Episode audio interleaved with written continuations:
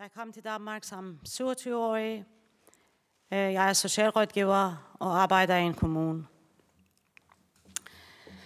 Med denne tale er mit ønske at være iranernes stemme, der protesterer imod et regime, som brutalt undertrykker og dræber demonstranterne for ingenting.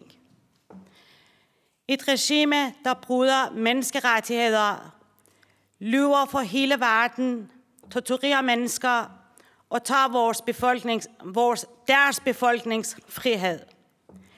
Et regime, der voldtager, pisker og slår mennesker ihjel.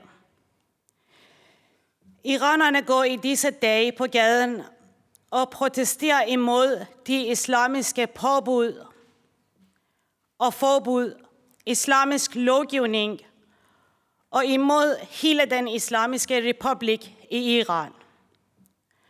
Protesterne kom i kølvandet på drabet på Masa Amini. Hun var kun 22 år. Den 16. september hun døde efter, at hun har været i den moralske politiets varetægt. Øjenvidner fortæller, at Masa Amini blev slået hårdt på hovedet, og senere døde hun på hospitalet. Ja, moralsk politi. Det lyder lidt paradoxalt. Men det er islamisk regimes moral. Det handler om kontrol over mennesker, og især kvinderne. Jeg har selv boet i Iran i 27 år.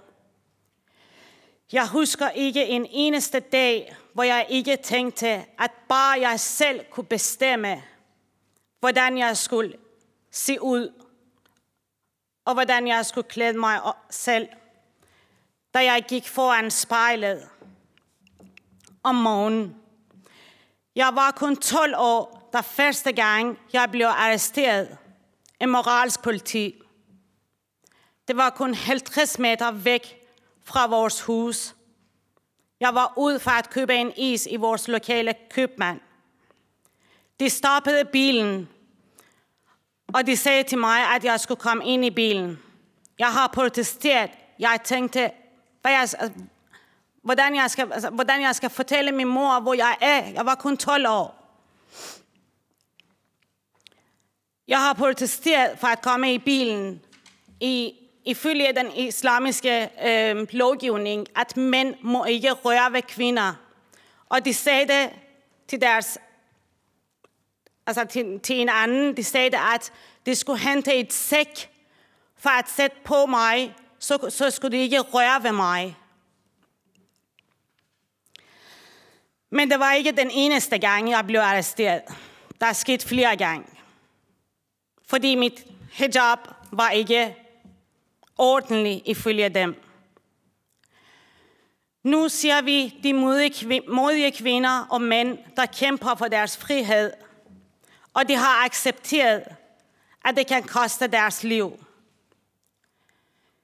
De siger, at de, er, de har været bange for regimet i 43 år, men nu er det regimet, der skal være bange for dem.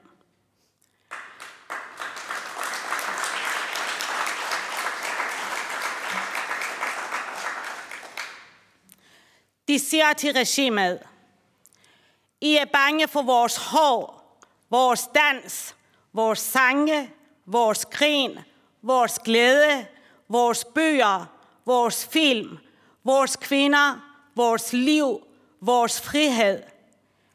Men I er også bange for de fanger, som I selv har sat ind i fængsel. Disse kvinder og mænd var bange for dø før, men de er ikke bange mere. De ønsker frihed, og de kæmper for deres frihed med livet som indsats. I fredags så vi videoer, som aktivister har delt på sociale medier, hvor et vinfængsel i Teheran stod i flammer. Et fængsel, hvor der både sidder politiske fanger, journalister, udlændinge og intellektuelle folk. Der kunne også høres skud og eksplosioner. Og uden for fængslet var der demonstranter, som råbte slagord mod styret. Regimet har meldt ud, at 40 personer blev dræbt, og flere er såret. De har trukket deres ord tilbage efter nogle sekunder og reduceret antallet til fire. Vi kender ikke sandheden. Der frygtes, at antallet af døde mennesker er meget større end det regimet melder ud. Her i Vesten står vi i en krise nu på grund af krigen i Ukraine. Vi oplever lige nu de højeste prisstigninger i næsten 40 år. Alle Folketingets partier prøver at finde en løsning. Hele Folketinget vil gerne tage ansvaret og finde en løsning, der skaber mere tryghed hos de mange danskere, der er ramt af høje energipriser. Men sådan er det ikke i Iran. Det islamiske regime har ingen interesse til at løse kriser. De skaber selv kriser. Fordi regimet overlevelse er afhængig af kaotiske situationer. De offrer deres egne befolkning for at bevare magten. Det er det samme, som der skød en ukrainsk fly ned og dræbt 176 uskyldige mennesker, Kold og kynisk. Og de dræber mennesker hver eneste dag. Flere teenagepiger bliver skudt af basidier, og myndighederne kommer ud og fortæller en falsk historie om dødsårsagen. En pige i Ardabil, tror faktisk hun hedder Osra, blev slået så hårdt, at hun døde af sin kvæstelser dagen efter. Indtil videre har myndighederne fortalt fire forskellige historier om hendes dødsårsag. Det har ingen skam i livet. Ingen medfølelse. Ingen, ingen empati. De er umennesker. Og hele verden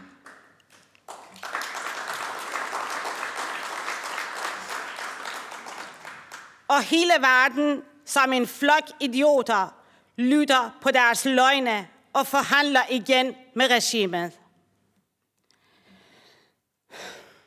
Det islamiske regime er ikke kun en trussel mod dets egen befolkning. Det er en trussel for os alle sammen, for vores værdier og for vores frihed. Det er en trussel for hele verden. Nu er det tid til, at Vesten stopper med at hjælpe det iranske regime. Vesten skal tage afstand fra præstestyret. Iran har de seneste år planlagt og fejret terrorangreb i Vesten. Senest fejrede Irans angrebet på Salman Rushdie i New York. Regimet var årsagen til, at hele sjældent blev lukket ned i 2018 på grund af deres terrorplaner. Og samme år havde Iran også planlagt at bombe en konference i Paris. Sidstnævnte førte til en iransk diplomat bliver et dømt 20 års fængsel i Belgien. Foragt for menneskeliv skal have konsekvenser. Målrettede sanktioner er på sin plads i en situation, hvor regimet hverken respekterer det internationale samfund eller egne statsborger. Tak for ordet.